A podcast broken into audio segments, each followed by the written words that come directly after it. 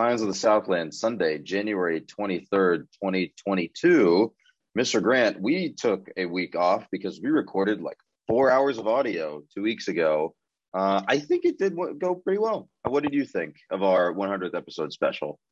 I gotta say, as somebody who is a big fan of the Basketball Conference podcast, starring one Mr. Joey Weaver and Mike McDaniel, and as the guy among the two of us who does re-listen to this here fine podcast to make sure that uh, you know we he grinds the tape. Uh, yeah, I grind the tape. Um, very weird merging of worlds to hear uh, our voices intermingled with with uh, the legendary jo- Joey Weaver, but um, no, ev- everything else I thought was was delightful. Um, it was great having him on. It was great having everyone else on, and it was a nice distraction from the truly awful pain that is Georgia Tech football. Because let's be real, uh, the highlight moments that everyone, I think, except me, uh, duh, on brand, uh, brought up. We're all we're all football, but it, it, was good to go down memory lane, especially learning a thing or two. Um, FSU mm-hmm. 2009. Uh, I did not know a single thing about other than it rained um, because you know they mentioned that last year or I guess now 2020 Two years ago. Um, during that FSU rainy rainy game. But now I'm rambling. But uh, I thought it was nice. Uh, if anybody has any uh, comments on on future segments they'd like to see, any uh, you know maybe maybe getting the roving Carolina correspondent in the door a little more often or something like that. Uh, but based on last week's basketball results. I think it's for the best that we didn't have him on two weeks in a row. So thank you. oh, going. I would have him on right now. We'll get there. We'll get we'll there. Get. I, I have some. Uh, there's we can strike while the iron is hot. There, personally, um, it, it was a good episode. I, I I think it was really fun to, like you said, it was really fun to listen to all the stories. And um, I the one thing that stuck out to me, this is not related to the actual stories, but like Joey's audio recording setup was very professional. Uh, and I'm very excited to potentially put that put something like that together. Uh, if work ever sends me the microphone that they told me they'd send me, but we'll we'll find out whenever that comes in. Hey, fair enough. Um, and uh, readers, listeners, uh, viewers, viewers, because podcasting is a visual medium. Um, if you guys have any stories or comments on stories you guys would like to share with us, as always, uh, from the rumble seat at gmail.com, add us on Twitter, comment. Um, I think my DMs are open, but I don't know about that. Um, but yeah, I didn't think you were going to do the plug this early. I, I, mean, I knew this episode was going to be short. I didn't think it was going to be that short. We got to get them while we can. Um, but some exciting stuff coming up, uh, written and uh, on the podcast through, uh, you know, kind of this mediumly quiet. I guess it's not that quiet. We are about to talk about five different sports, but relatively quiet um, January before you know, baseball and softball get back up. We've had, I guess, only half of the tennis that we expected. It it's it's still relatively quiet, I'd say. Um, I mean, we, we have like two quiet weeks. We have like yeah. two quiet-ish weeks until then. You have all all of the spring sports in play. But let's start with a holdover from the fall. Uh, the swim meet, uh, swim team, excuse me, was supposed to be in action this past week, this past couple of weeks, but inclement weather in Atlanta uh, seemed to and have Charlotte. put and Charlotte. You know, snow affects us all. Winter weather, tropical storm. What was it? No, it was winter storm. Izzy after the uh, Atlanta Olympics mascot uh, affects us all. Apparently, they name winter storms. Am I just am I clueless on that? Is that like a thing? It's not an okay. So it's not NOAA. Like it's not an official name. Like hurricanes get official legal names but um, the Weather Channel just gives the Weather Channel gives storms marketing names basically. Ah, I'm uh, I'm sure that that is just super normal and for not weird reasons. Um, Do you want to tell us where Swim is going next week? Uh, Swim is going to uh, 750 First Drive Northwest because they're going to be at home.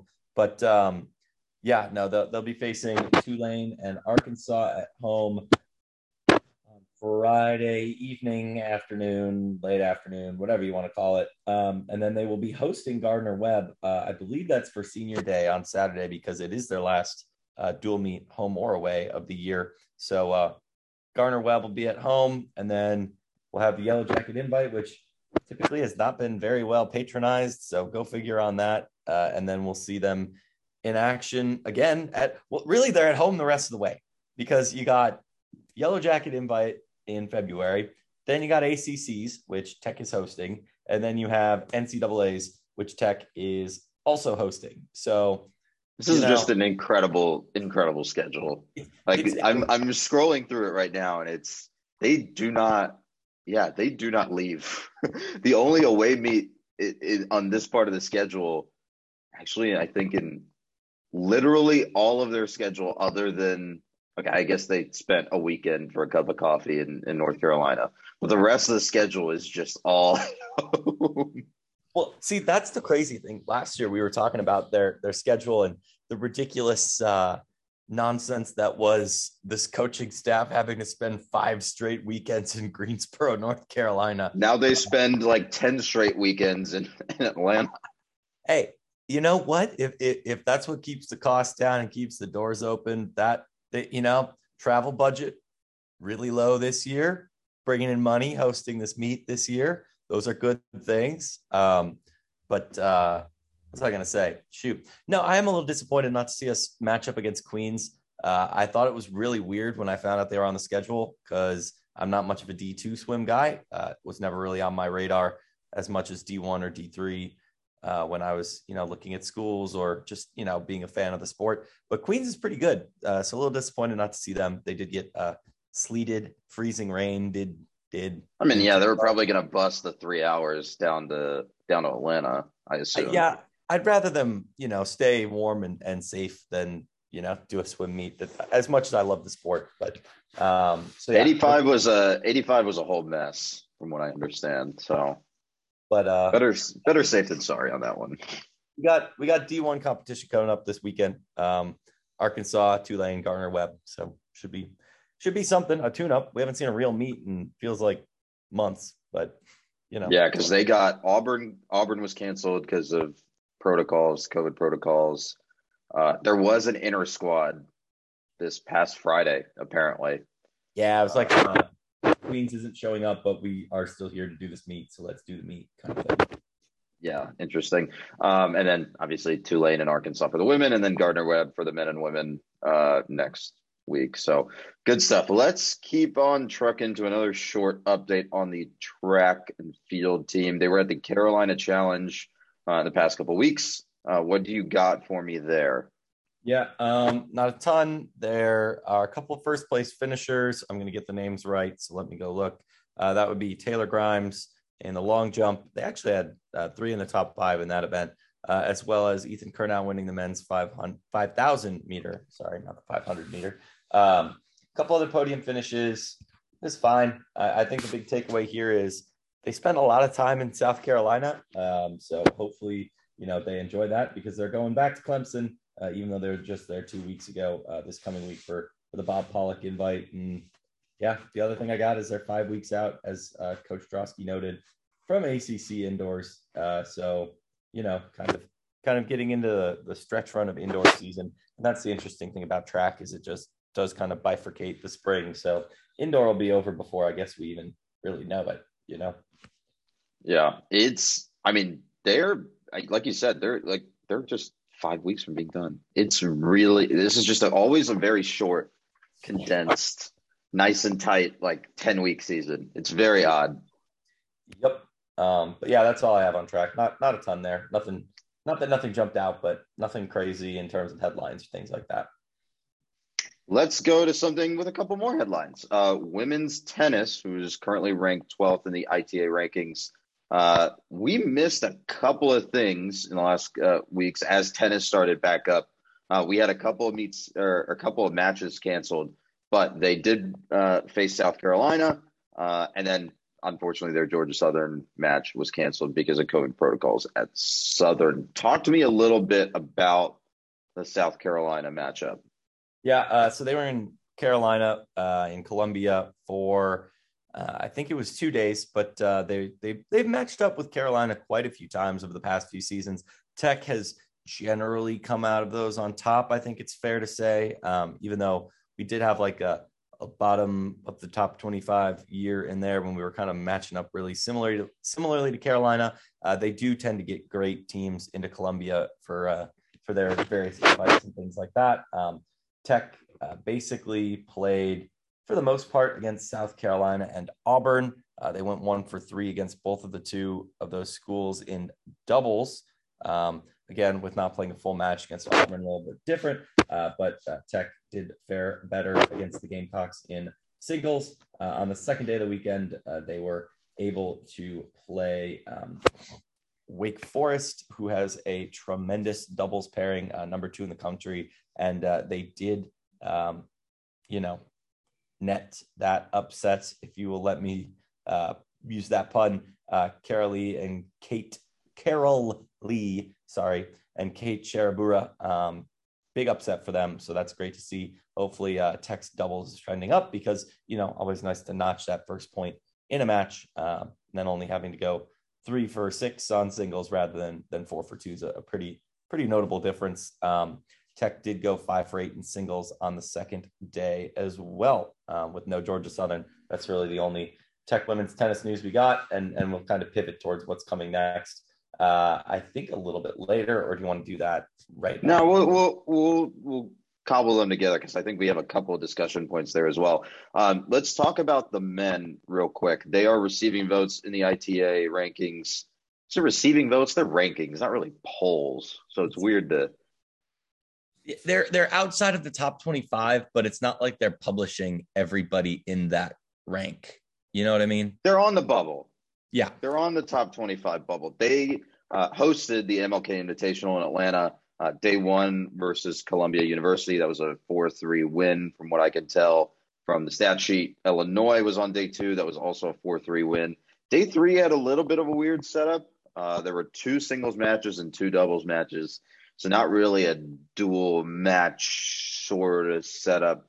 Uh, Martin defeated his Columbia opponent in straight sets. Chopra defeated his Columbia opponent in straight sets. Both of them, weirdly enough, 6 2, 6 1, and then the reverse 6 1, 6 2. Uh, and then Martin and Dong took out their UNC opponent 6 3 in a doubles pairing. Uh, and then Chopra and Shelcher took out their Columbia opponent by a score of 6 3 in that yeah.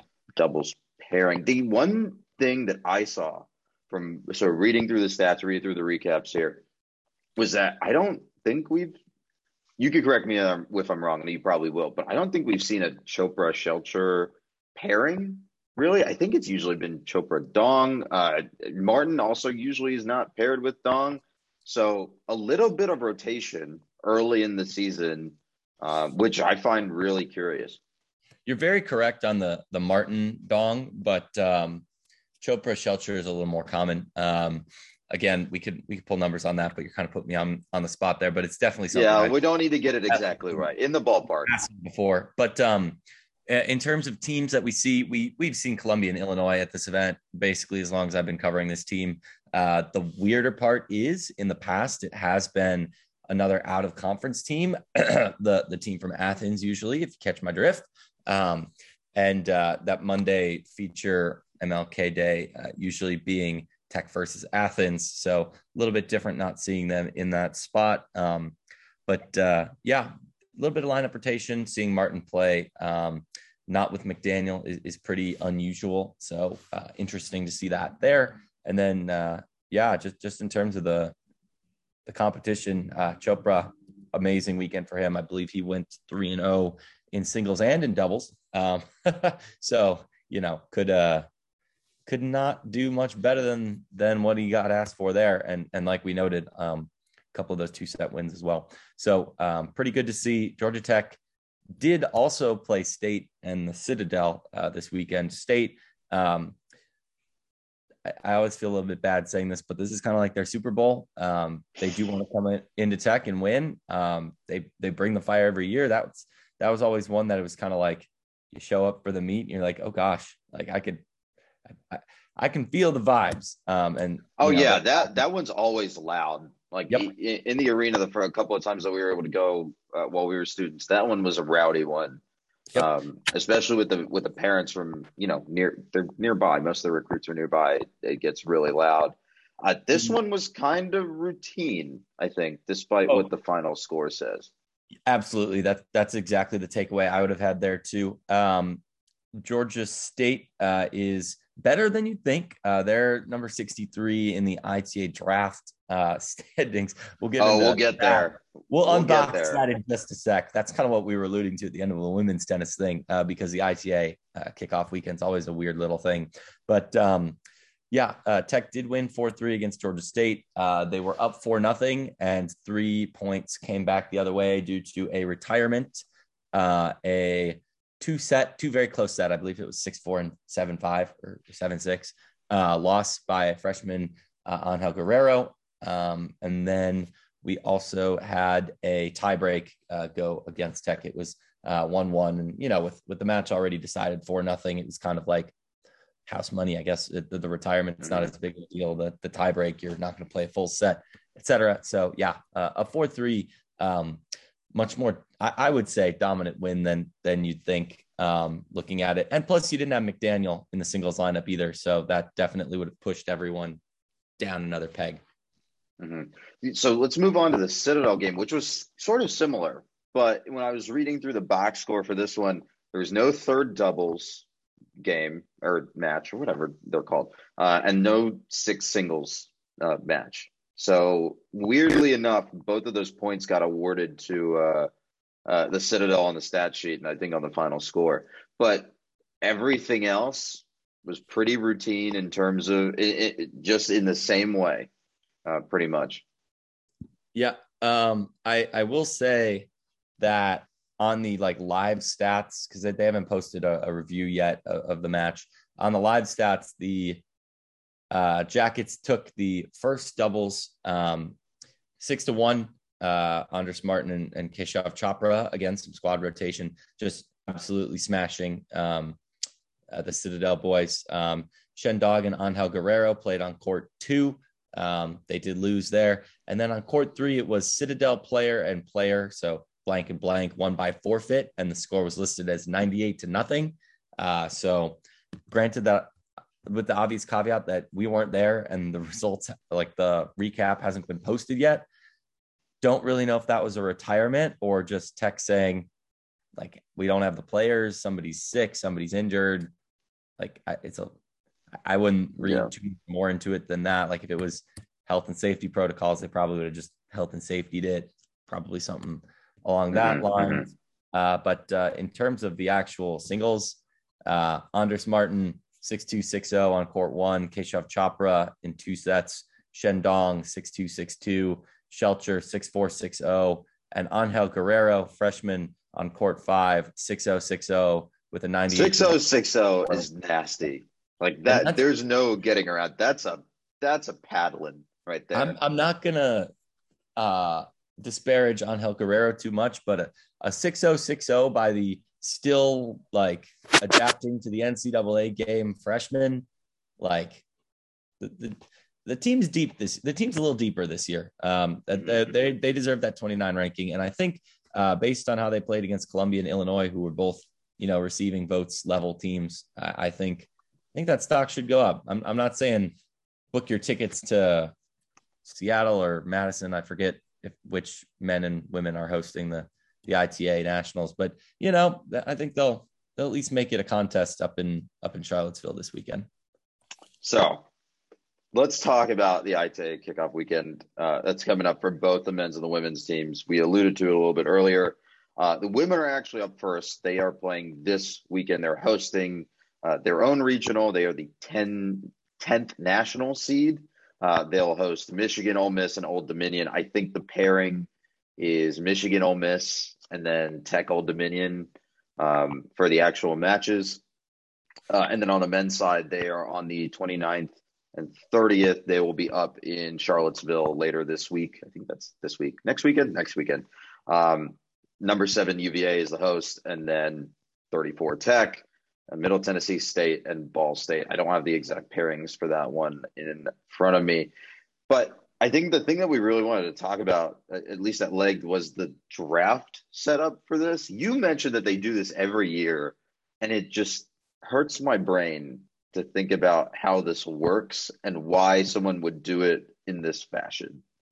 Yeah, I don't know why they do this, and and I know it's been a thing for a while because um, we've definitely talked about this uh, with the from the Rumble Seat chat. Um, former host uh, Ethan Kreger also was uh, definite uh, alluded to that this being the case um, in, in, the past on the show. But um, basically, what happens is the host of nationals gets an automatic bid to you know they're they're one of the top 16 teams and then 15 other sites are chosen so this year number 66 was uh, washington and number 64 wisconsin are hosting uh, probably all going to be top 20-ish at the very least teams uh, coming into their buildings.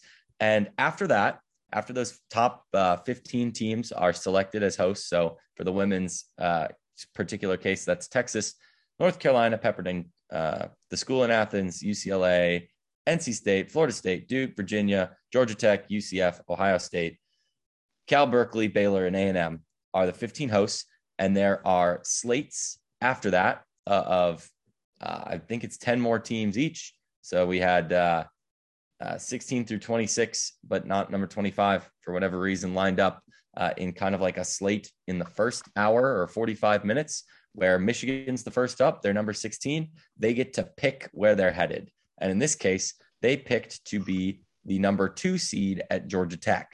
So number 10, Georgia Tech, and number 16, Michigan. Um, with the winner in in the bracket then going on to play um, whoever so number seven whoever comes out of the florida state regional with florida fiu and illinois. Uh, and basically it just proceeds down the list uh, where if you look at the 17 and 18 seeds lsu and tennessee back to back they picked to be the second and third seeds at ohio state. So the 12 17 and 18 ranked teams in the country are all in the ohio state region um, again, the, the winner of that region would come out to play the winner of the UCLA region once they're in Madison. So, very interesting proposition here. Kind of unlike anything we see in college sports anywhere else, I would say. It's bizarre, legitimately bizarre, where you have to bid on where you want to. It's so weird. Well, it's almost it's like the reverse of that one time MLB proposal for the uh, for the wild card games. I think this was during the 2020 season, right before they when they were renegotiating how they were going to do the postseason, where there was a situation where MLB was like, "Oh, we'll just let the higher seeds pick who they want to play out of whoever wins the divisional games," which is just so bizarre. Yep. Anyway, it's well, so those are the matchups. I was going to say um, I got one more thing here. Um, go for it if you look at every other regional, the highest overall like ranked region is Tech. It is Tech at 10, Michigan at 16, Ole Miss at 28, and Old Dominion at 30. Uh, because in that second slate of the next 10 teams, uh, you had USC picked to be the three seed at Baylor, then Old Miss picked to be the three seed at Tech, Vanderbilt picked to be the two seed at Cal, and then right after them, Old Dominion was like, nope, we want we want the fourth seed in Atlanta. So go figure. That's it's just so bizarre. So yep. bizarre. Uh, just to round out the scheduled talk, men's tennis also has two more dates coming up. One versus Auburn. They'll host that on February 4th. Uh, and then February 6th at South Carolina. Those are the ones I saw. I, I didn't have the ones coming up for, for women's tennis in front of me.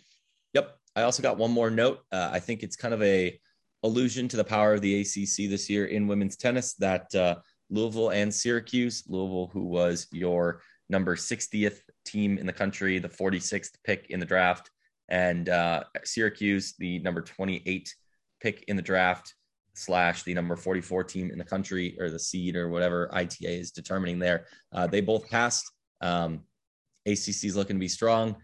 If you're taking extra losses, you don't want to be doing that there. So, you know, coming out of this weekend with a few quality wins is great. Um, and, and getting hopefully to nationals, then being the goal to get some some opportunities against big time players uh, coming up in the next couple weeks too. Yep. Speaking of teams that have had opportunities versus big time players, let's talk about Tech women's basketball. They have played like five games in two and a half weeks, five or six games in two and a half weeks. There have been too many games uh, that I've counted recently. So they played Pitt, FSU, Miami, Syracuse, and UNC. UNC was today. I've got a little bit on that, but tell me to start with, tell me about the Pitt and FSU games, sir. Yeah. Um, so those were both very interesting um, in kind of wildly different ways, I think is a fair way to put it. Um, Pitt, uh, Georgia Tech jumped out to a big lead. I think this has been a theme we've seen really in every contest. Um, wins and losses. It, it's true to today's game as North Carolina versus North Carolina, as it was against FSU, uh, as it was against Syracuse, as it was against Pitt. It, it, was a theme. Georgia Tech out of the gate started strong, uh, both effective on defense and great on offense. Uh, Pitt is not too bueno. Um, they and Syracuse are both, um, you know, towards towards the bottom. They're, they're the second languishing at the bottom of the conference. One might yes. say. Um, Pitt was also playing without their best player due, a, due to a coaching decision. Go figure there. Um, I don't have any insight there. I don't really know if I ever will, and that's okay.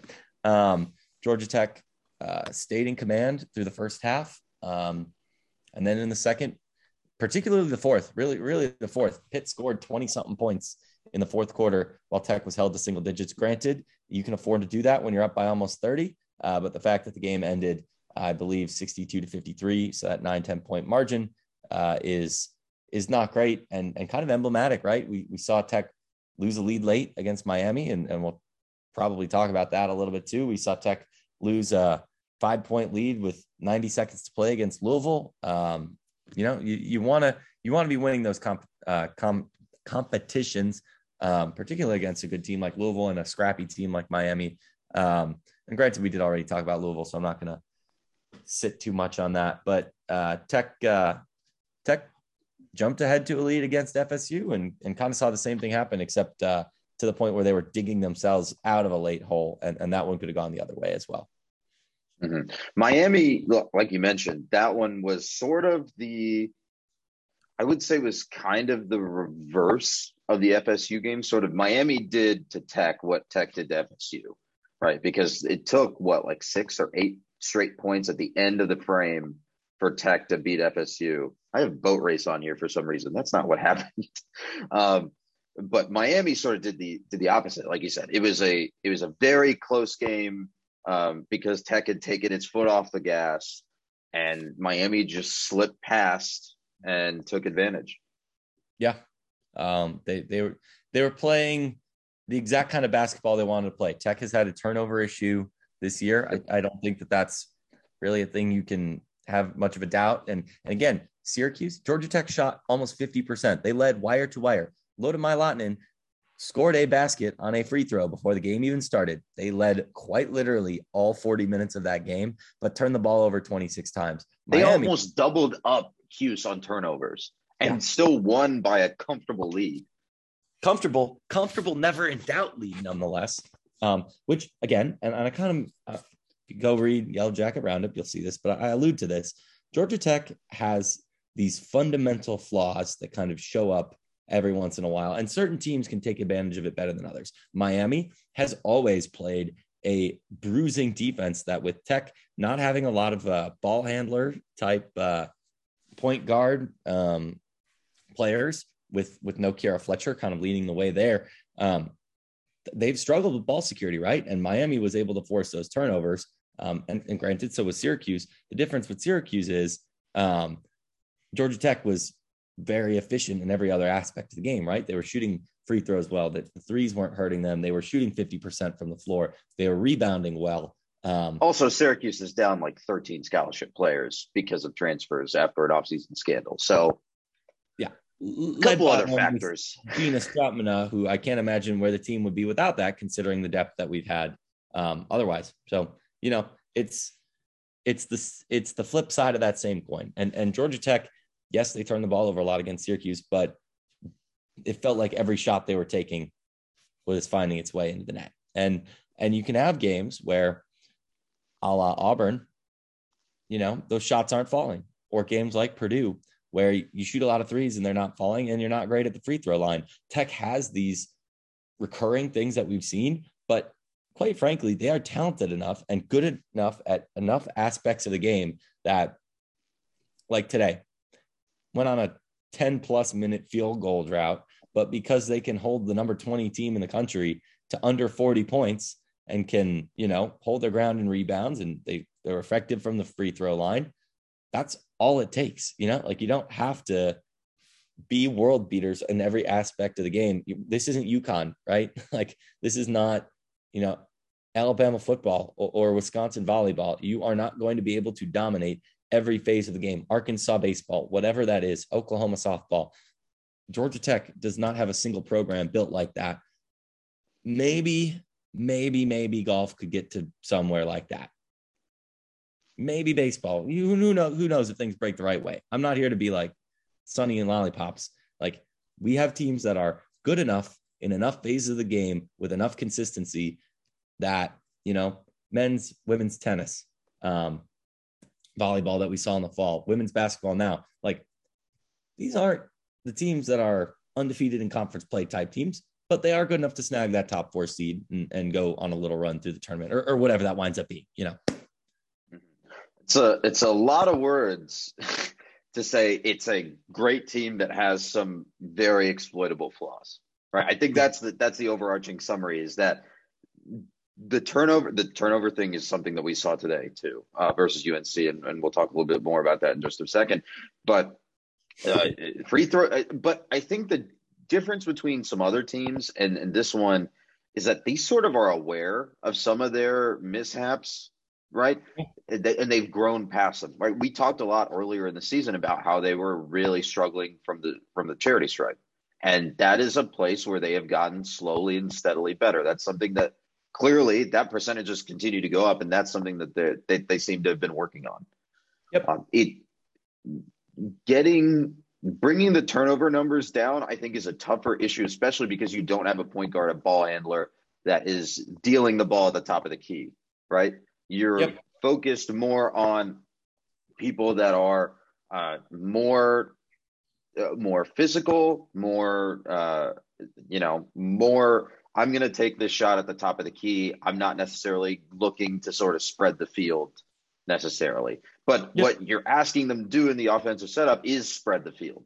Um, yep. and that uh, that obviously leads to leads to some issues, especially with with turnovers. So I think those two things, I, I think that thing especially is something we saw versus UNC, where as the game went on, um, and a reason why I got a little concerned in the second and third quarters is that UNC had pressed up a little bit and started playing a little bit um, more aggressive defense and made Tech make a lot of position or a lot of decisions from right outside the three point line. So you have Tech playing the Iowa football kind of time management kind of style of basketball that they do, but all of their decisions aren't forced from the top of the key. They're not spreading the ball from there. They're they're spreading the ball from basically the midpoint for between the three point line and and the halfway line or the end of the end of the G and GT or the on the other side, right? So when UNC pushes up, Tech is forced to either take bad perimeter shots or try to pass the ball into the teeth of that defense, and that's where UNC is able to create a little bit of nonsense uh, and a little bit of traction and start clawing their way back clawing their way into the game. I think is a better way to say, not back into the game. Um, but I, I, think another thing is that it, it also works both ways, right? Tech plays that bruising style of defense to where UNC for much of this game, the first and fourth quarters especially, just basically flailed at the basket.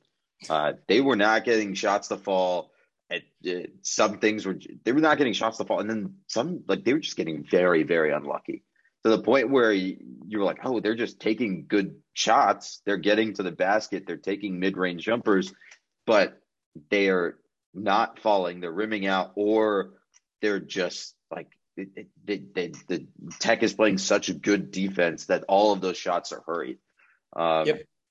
And it and but it, was just a very good, very solid defensive performance from a team that we know is capable of doing that night after night after night after night against this caliber of opponent.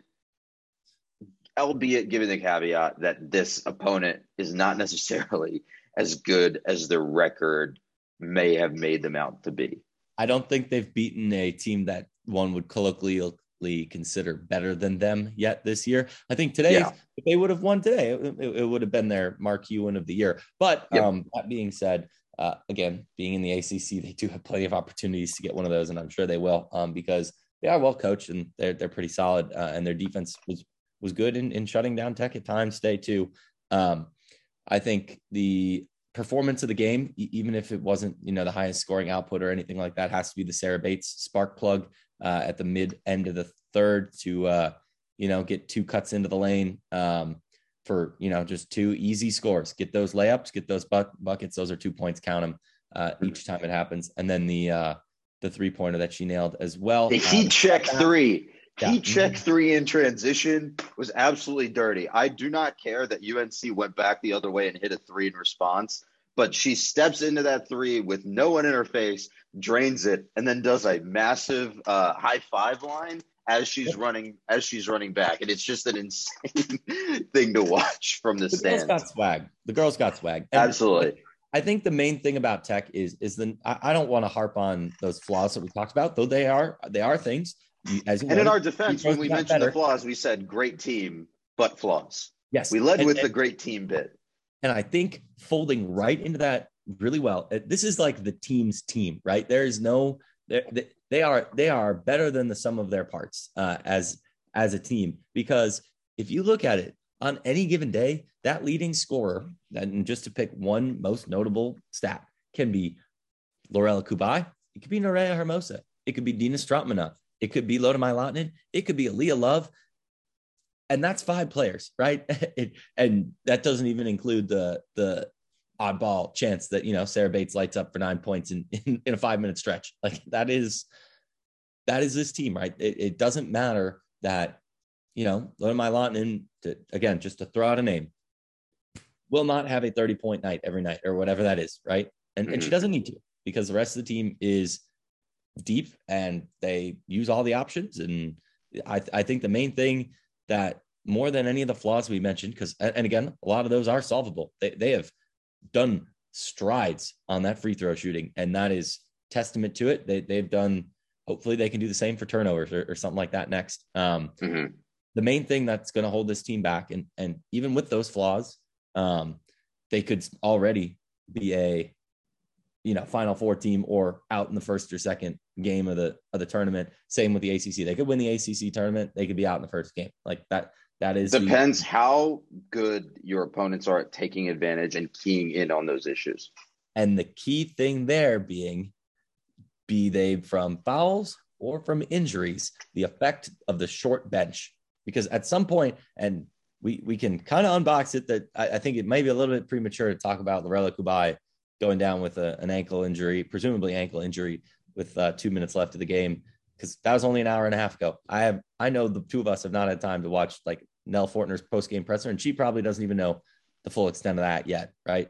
Um, losing Cubaj, the anchor, probably maybe not star, but the anchor uh, of this team um, would be very tough. Uh, and whether that is fouls, Eylia fouling out of the Louisville game certainly did not help us there, um, or injuries. Uh, you know, already having Kierra Fletcher on the bench um, out uh, medically redshirting due to due to continued injury there, or um, you know the the in season stuff. Sarah Bates last year, potentially this now. Like the Tech's Tech short lineup is, is probably my main concern there outside outside of you know talking about everything that we have so far. Mm-hmm. And I've been this whole time in the background. I've been scrolling through Twitter trying to figure out if there's an update on her health from the press conference, but I'm not really seeing anything right now. Um, I will say, having been there uh, she was walking around. At, so just to set the table here, she went down uh, late in the fourth quarter, I think with about two, three minutes left. Uh, there was a scrum right at the basket. She picked up a rebound and then went to the ground. I think someone had either stepped on her leg or her ankle had sort of curled the wrong way. Yeah. She was down for a while. Um, I, I assume TV coverage cut uh, cut away, but no, I have never heard. Oh, it did not. No, um, the audio cut out a lot, but but the TV. Yeah, the was audio was terrible. The audio was terrible, but the, the, arena they were also. Wow, we are getting off topic, but the, ESPN ACC Network's crew was not calling this game from from a McCamish. They were calling it off of a monitor wherever they're based.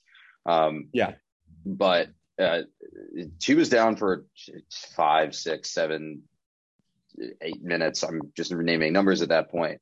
She, uh, I have never heard that arena get that dead silent in a while. Um, I, I think the last time might have been the Jose Alvarado shoulder elbow injury from oh man almost four years ago now.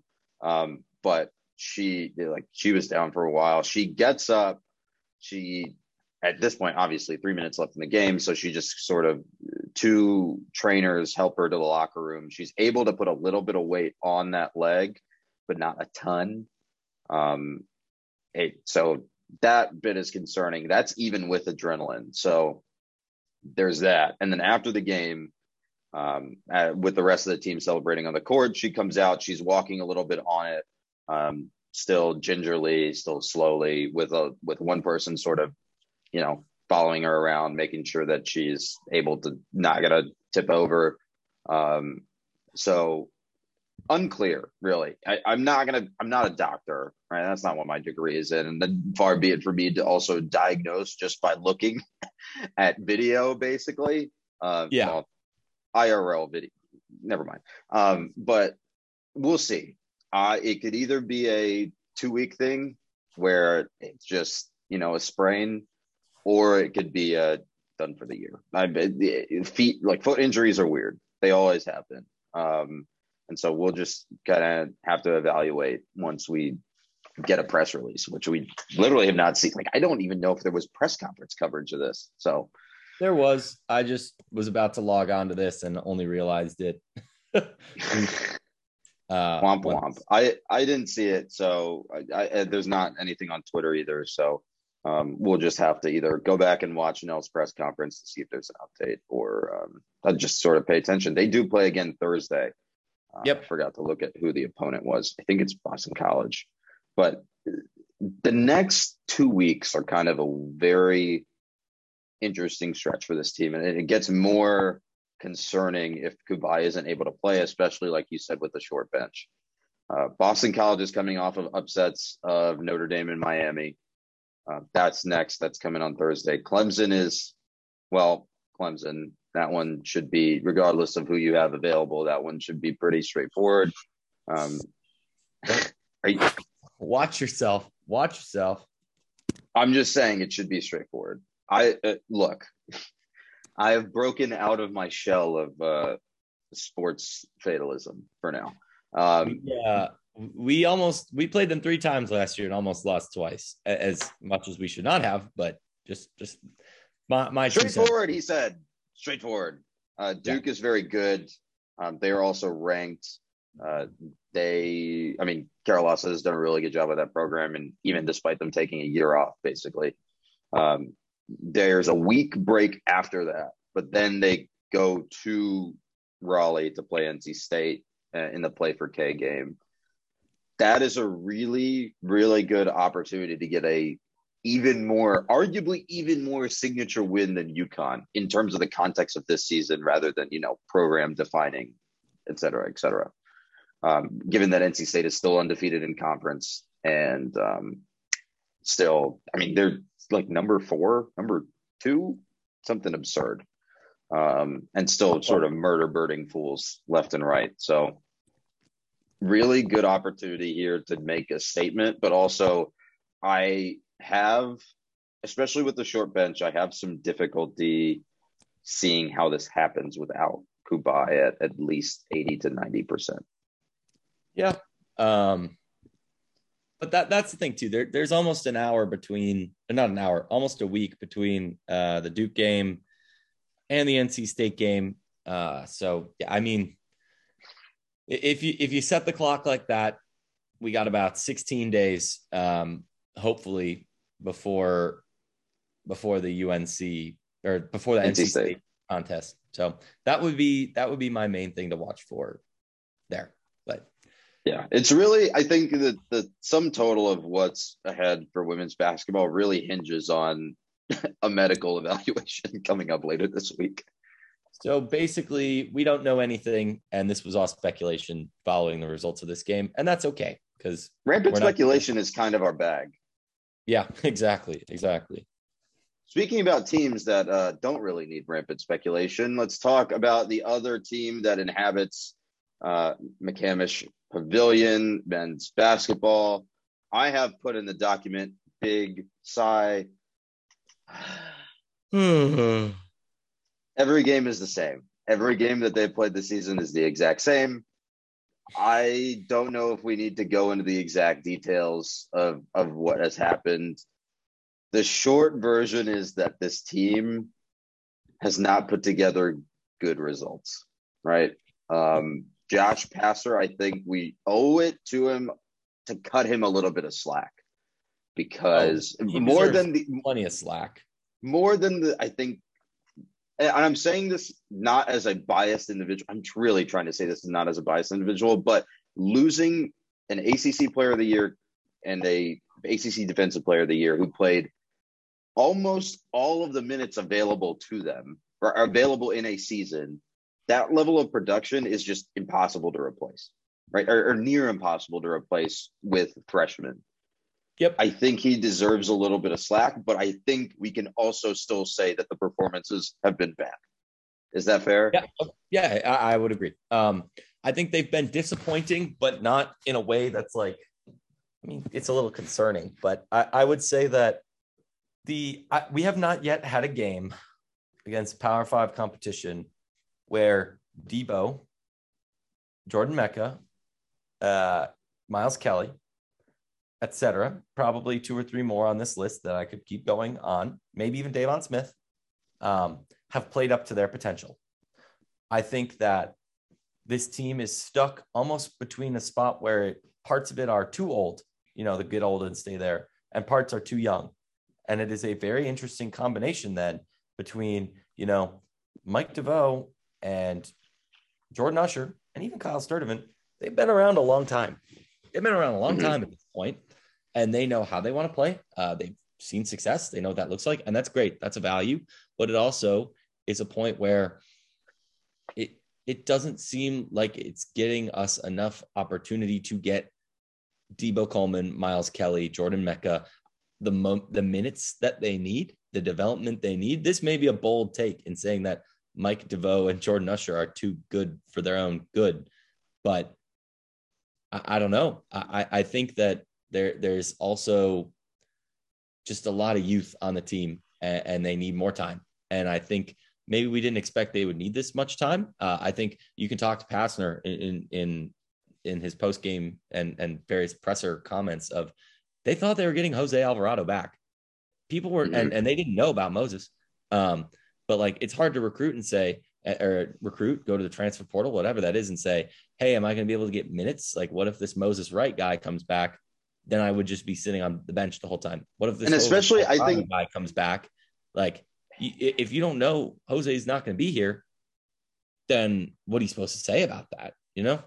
I think one thing that also made that more difficult is that and this is sort of a Pastner specific comment, is that Pastner, after or that entire spring, publicly stated that Tech was going to go into the transfer portal, but if Jose Alvarado wanted to come back to Tech, the spot would be open.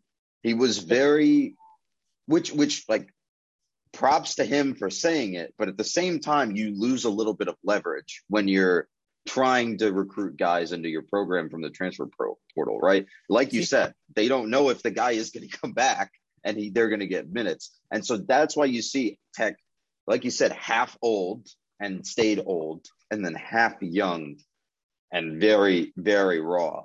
So it, I think one of the points that you made in terms of Michael DeVoe and Jordan Usher and Kyle Sturman, maybe Kyle Sturman a little bit less so, but Mike, Michael DeVoe and Jordan Usher still being on the team and coming back for their for their extra years it I don't think it would have been I, I don't think saying that they, or let me see how I can phrase this. Saying that they should have just left and the team would be better off is not necessarily true. It's not. It's not. I don't want that to be the takeaway either. But but but I think the point that we can make is they, these kinds of results would have cut Pastner more slack had they left. Yes. Right? The yes. the public would be the public, the sort of Georgia Tech ecosystem, um, fans, et cetera, the media, et cetera, would be willing to cut Pastner more slack had he had he had a full deck of freshmen and sophomores that hadn't really seen a lot of time because of a short rotation last year, rather than a team that is half old, half young, and sort of struggling to find the balance of performance and and performance and find consistency. Yep, I would agree. I think the the the other thing I would want to add to that too is just the concept, the idea of like not that I, I don't think last year's net results can be seen as the Pastner mountaintop. Just because mm-hmm. I like you, you gotta say, like, okay, it's the expectation can't really be one NCAA tournament every five years.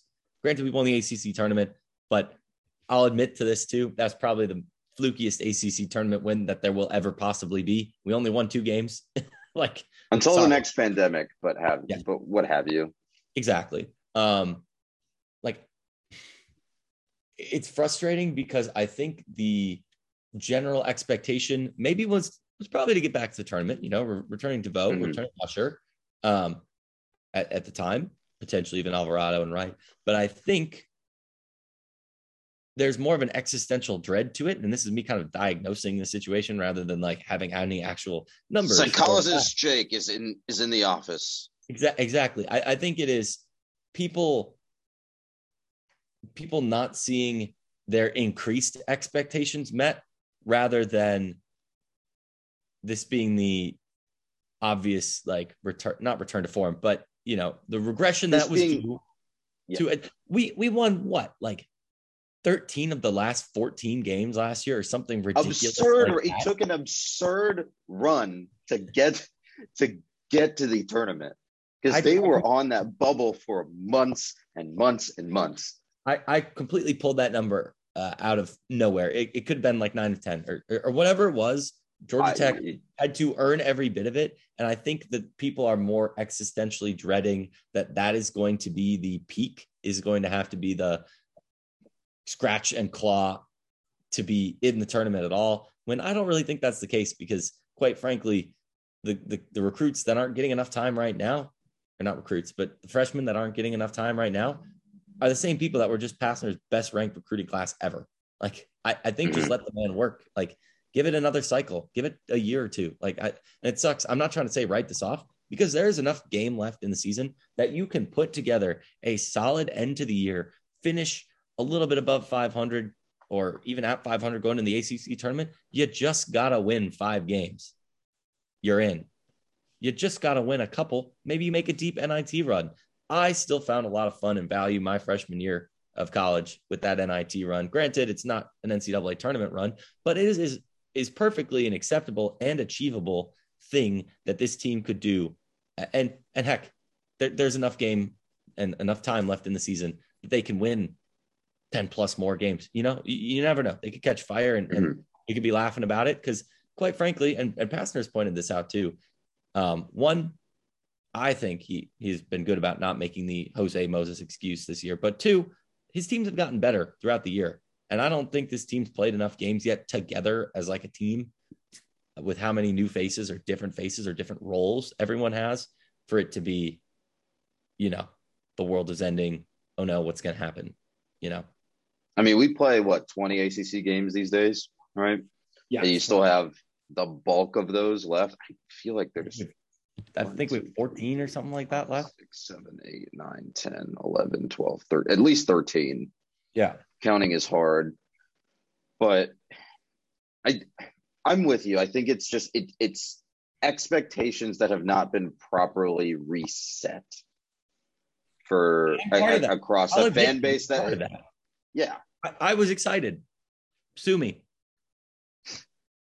Uh, I'll have your I'll have my lawyer contact yours. Just just give me a couple days. All right. Uh, email compliance at from the rumbleseat.com, please. Everyone send your complaints to at Magna Carter Live on Twitter. Yep. Thanks. Director of Compliance. So before we run out of time here, give me one reason to keep watching this team despite sort of the malaise that we've discussed. I mean, it's college basketball. It is the most exciting sport. Like, I mean, that's a cop out, but I could watch terrible basketball all day. Maybe that's just my my fatal. That's some sicko. That's some sicko stuff right there. Hey, hey, I I grew up on some bad Missouri Valley Bradley teams in the early 2000s. Would you man. say they were badly Braves? Oh, sh- sh- sh- no, no, no.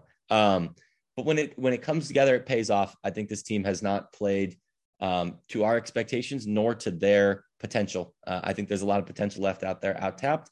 And even then, if they're not winning the games, just seeing how Kelly Coleman, uh, Meka again, I'll put that out there. Even Deivon Smith, uh, we've seen him get better. I would say, um, and and you know, just keep an eye on those. That that's the future, right? Michael DeVoe and mm-hmm. Jordan Usher, as as much as I love them and have enjoyed their time on the flats, they're not the future. Like watch these to see who's going to be starting next year. And I, I, I, don't know the, the basketball emotions, and I, am sure you can back this up, have been all over the board, uh, seeing Jose Alvarado finally get the time in the sun that we all knew he was going to get. And like, no one plays with as much heart and as clean of a stingy defense as he does.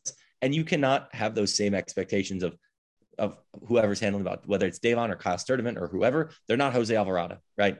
And and I think that's been good perspective of these guys aren't going to be Moses or Jose or you know we only got what two years of James Banks and even then he was like a lovable character and a great player and you know very uh, good with the social media and all those things that endear players to us. Somebody's going to bubble up in in the similar or same vein. I don't know who it's going to be, but it's going to be somebody and the time's now to watch and, and see who that's going to be. Is that kind of weird of a cop out? I feel like that was a weird little dive. No, no, that's fine. I'm I'm now curious where James Bank James Banks plays, and now I have to figure this out. Well, I'll figure it out off off stream, but I will figure it out. I'm very curious. Uh, in it looks like he plays for the Birmingham Squadron. Okay. Oh, that's the Pelicans G League team. Hey, huh. the Pelicans must really like Josh Pastner or something. So he played. He played two years for. Uh, I'm not even going to try to pronounce that. Uh, an Israeli Premier League side, uh, and then yeah. came back to the U.S. in August. So that's it's pretty sick. Hey, he, he's he's close. I need to. Uh, I need to look up. I haven't heard much on Moses Wright lately either. I'm I'm gonna give him a cursory little. Is he also still on the Pelicans practice squad or the. Pelicans G League team? Looks like Agua Caliente Clippers. Oh, that's the Clippers G League team. Yeah. No, I think now we're just spinning our wheels. Uh, anything else to discuss before we get out of here? Um, I I don't I don't know um, I think that's that's about it for what I got uh, in terms of things to look for. Tennis is is the theme of the upcoming week. That's going to be probably the most interesting stuff to watch uh, to see if Tech can play into the uh, their respective ITA indoor nationals tournaments. Um, other than that, you know, we're we're rocketing towards baseball and softball season, so we'll be plenty. There will be plenty of content to talk about once that starts. And I, I think we still win an hour today on this short week. So Oh my God. Never. I, you need to stop telling me that these things are going to be short because then I have to sit and edit an hour of audio every hey, single time. We were perfect today. So you should not have to make any edits and nobody correct us because then that uh, ruins the illusion. I never edit these things anyway. So really, we're giving up the game. We will see everyone next.